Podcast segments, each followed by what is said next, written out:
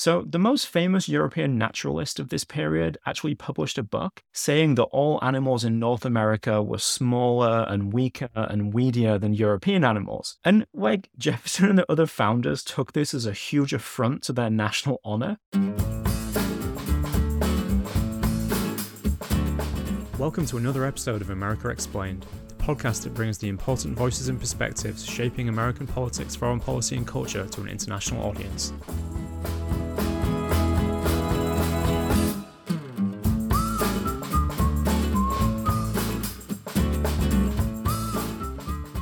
Hello and welcome to America Explained, the podcast whose joy it is to bring you an international perspective on US foreign policy and politics. I've been looking back over our recent catalogue of episodes and I saw that of the last five original episodes, no fewer than three had been about Donald Trump getting indicted. Now, that's partly just because Donald Trump is such a shady guy, but it's also because those were really, really historic events that were happening. But also, I don't want this podcast to always just be about the latest shady thing that Donald Trump did because there's no end to that. I could do like, you know, a million episodes a year about that. So, in this episode, I wanted to talk about something completely different. Go for something interesting and historical, but also something which helps us to understand something deeper about how America came to be the America that it is today. Now, this month is the anniversary of the famous expedition by explorers Meriwether Lewis and William Clark. They returned back this month in September after crossing the American continent. They became one of the great national myths of the United States. Lewis and Clark is a phrase that is very, very evocative to many Americans and, and many other people around the world. It evokes brave adventurers who conquered the frontier against all odds. And Lewis and Clark did become the first Americans to reach the Pacific Ocean overland. In the process, they fought and negotiated with Native Americans. They gathered a large amount of scientific and cartographic data, and they narrowly escaped capture by the Spanish. And there was, to be sure, a lot of heroism and skill involved in this expedition, even though the focus on Lewis and Clark individually is a bit strange when we consider that the expedition had nearly 50 members, including an enslaved African American called York, and Sacagawea, who was a Native American teenager who'd been forced into a marriage with a French fur trapper who was part of the expedition. But telling the story as one about individual heroism can only really take us so far. I think it's also important to zoom out and ask why Lewis and Clark set out on this expedition and what its results were. Because if we do that, we get an important insight into American history in the early 19th century, when the remorseless conquest of the North American continent was just beginning. So that's what I'm going to do in today's episode as we mark the anniversary of Lewis and Clark's return. I'm going to talk not about the expedition as a feat of heroism by a small group of people people but rather I'm going to explore what it tells us about American history during this period and the kind of nation that America was becoming. We hope you enjoy America Explained. If you do, please tell a friend about the show or consider checking out our newsletter. You can find a link to the newsletter in the show notes, and if you sign up, you'll receive a couple of posts a week on all kinds of topics about America today and also America in history. If there's a particular historical episode that you'd like us to talk about on America Explained, or indeed any other topic,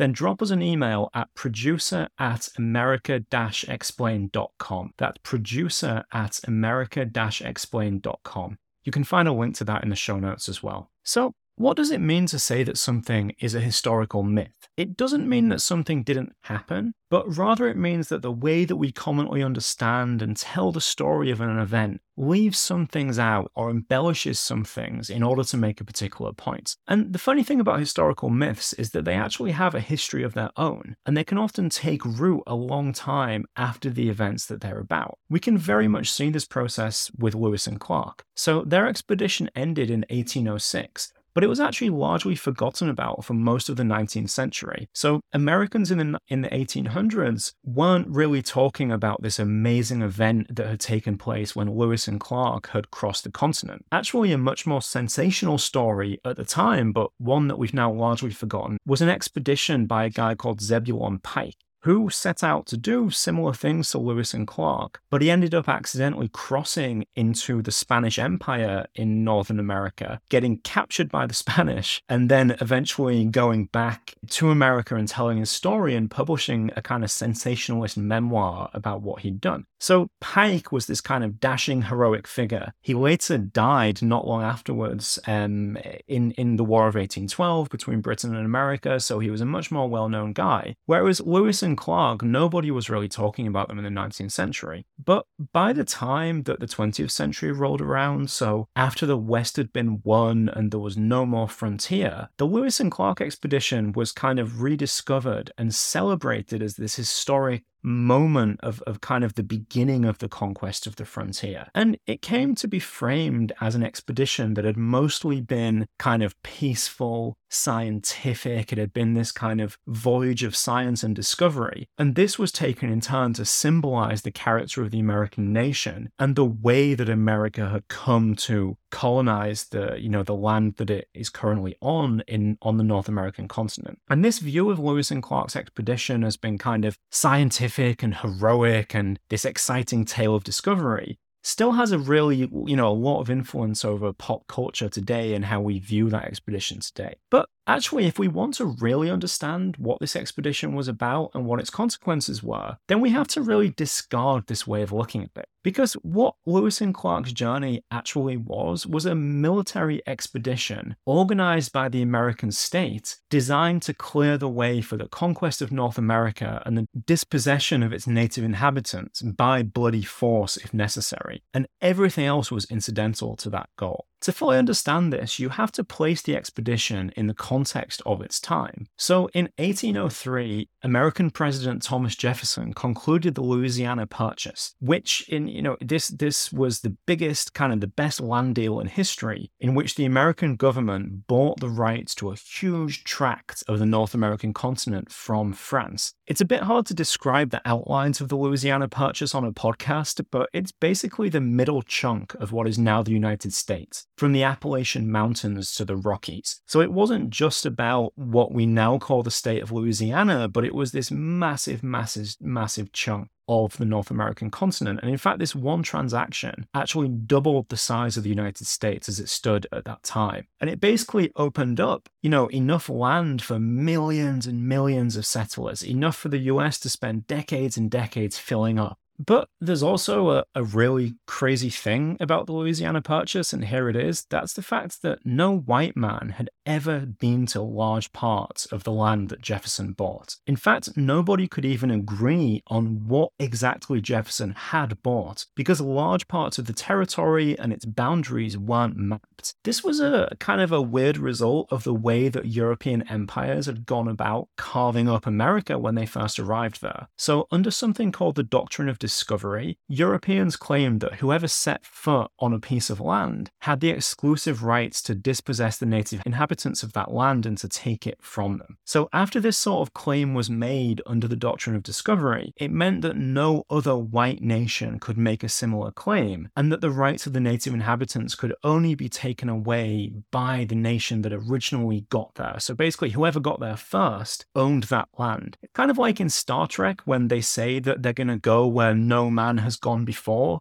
But whenever they get there, there's always like other species of men there, right? There's other aliens there. So there are already people there in this place where no people have gone before. And the doctrine of discovery was kind of the same thing. So the European powers said, we've arrived in this place that, you know, has never sort of, you know, seen the foot of a white man step on it before and that means we claim the right to it. And France did this in 1682 when French explorers were probably actually the first white people to ever set foot on the basin of the Mississippi River. And they claimed ownership of essentially the entire Mississippi River and any land that drained into it. Now, if you know a bit about American geography, you'll know that that's a huge, huge chunk of the United States. But at the time, no one knew exactly how big that area was and exactly where it ended and such forth. So France had claimed this huge chunk of territory without really knowing exactly what it was. And the French never colonized or even explored all of this land. So when they sold it to Jefferson and, and to the United States under this same kind of vague definition of encompassing all of the land that the Mississippi River drained into, its boundaries were still unknown. And that's why shortly after the purchase, Jefferson started outfitting expeditions to gather information about the Louisiana Territory. And it's true that part of Jefferson's reasons for doing this were scientific. So Jefferson had a huge interest in botany and biology and cartography and all different kinds of, of science. But he also married these things to American nationalism in interesting ways. So, a very popular idea in European scientific circles in the late 1700s was that everything that lived in North America was somehow just a degenerate version of something that could be found in Europe.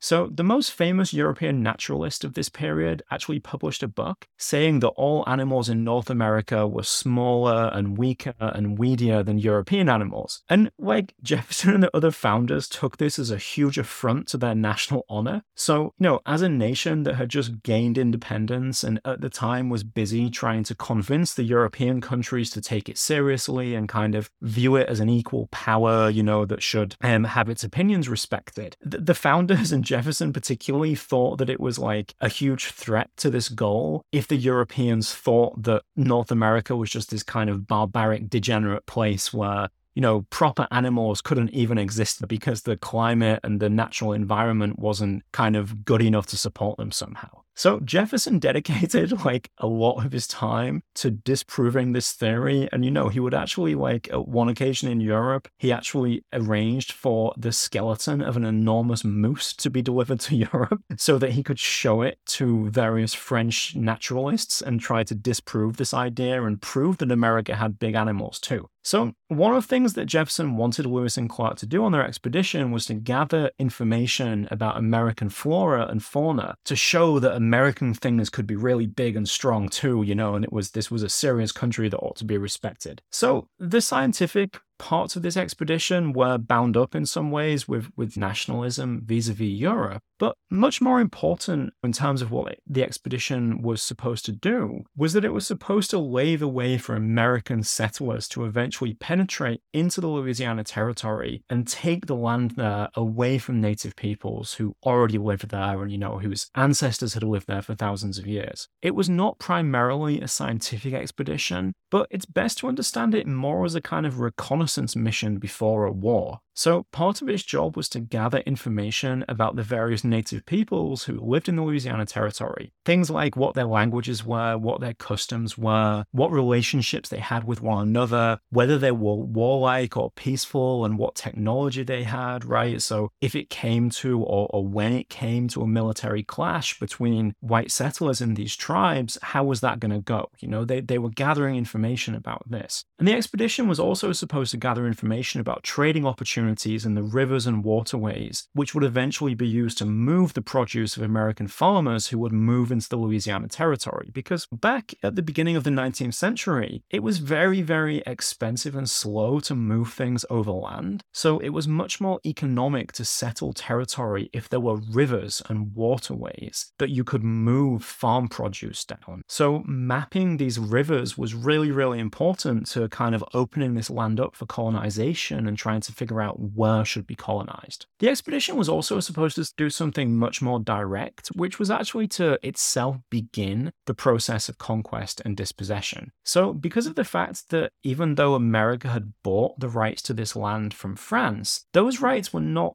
acknowledged by the native peoples who actually lived in the Louisiana territory. In fact, most of the peoples in this region did not even have a concept of ownership of land within their culture because they generally were pastoralists or, you know, kind of um, hunters who moved around or they engaged in some agriculture, but they would plant an area for a period of time, then they would move somewhere else. So they didn't have an idea that you could own land and deny its usage forevermore to another culture. Now, they had no doubt heard stories of the white men who arrived to massacre tribes and declare large tracts of the country off, off limits to hunting and settling. And the European idea of the doctrine of discovery said that once a white country had the right to an area of land, it alone could force or bargain the natives there to actually hand possession over. But the process of doing that and, and you know, coming up against another culture that just had a completely different conception of land ownership and a completely different conception of how the land should be used,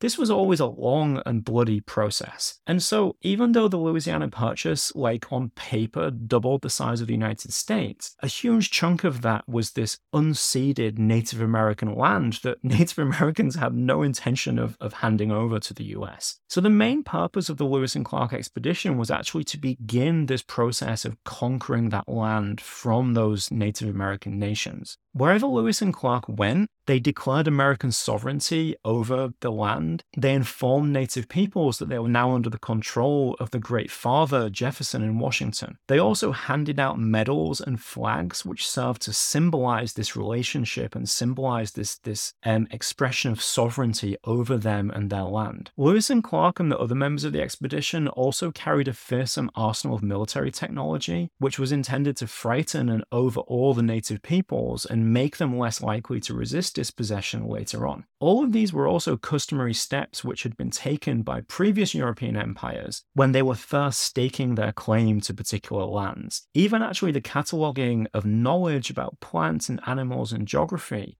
Doing this in a particular region was also part of the process of conquest because taking possession of the knowledge of a region was seen as one step in taking physical control over it, in, in demonstrating sovereignty over it, you had to show that you understood it. So these scientific endeavors were also part of that process. Lewis and Clark actually eventually left the limits of the Louisiana Territory and they even went all the way to the Pacific Ocean so that that's in what now is nowadays Washington state. At the time this was disputed territory which was claimed by numerous empires including Britain and Russia and it would take nearly a century for the actual territory of the US to catch up with them and complete its journey to this last bit of the Pacific coastline. That was a century of bloody conquest and ethnic cleansing, but the way that we remember Lewis and Clark often hides that fact. If we think about this as a peaceful scientific endeavor to explore and catalog information about a land that America had come to own due to buying it from France, it seems relatively benign. And it's this way that the expedition has been remembered in America's national mythology. But if we instead realize that the land that America bought from France was actually really only French on paper, and that the expedition was the first step in brutally dispossessing and, and likely, you know, as it turned out, massacring native tribes, we see the expedition much differently. So, as we approach the anniversary of the conclusion of Lewis and Clark's expedition, I think it's really important to remember that historical events have to be understood in all of their nuance and complexity. Only by really taking a close look at the context in which an event happens or in which an individual acted can we really get to grips with it and what it might mean for us today. I think that's something that, uh, you know, it really gets lost in a lot of political debates today over historical events and whenever historical examples are invoked to support contemporary political arguments, we often lose a lot of that nuance and complexity. You know, the tapestry of American history is made up of many, many shades of grey, and we have to work really hard to understand and unravel that together. So,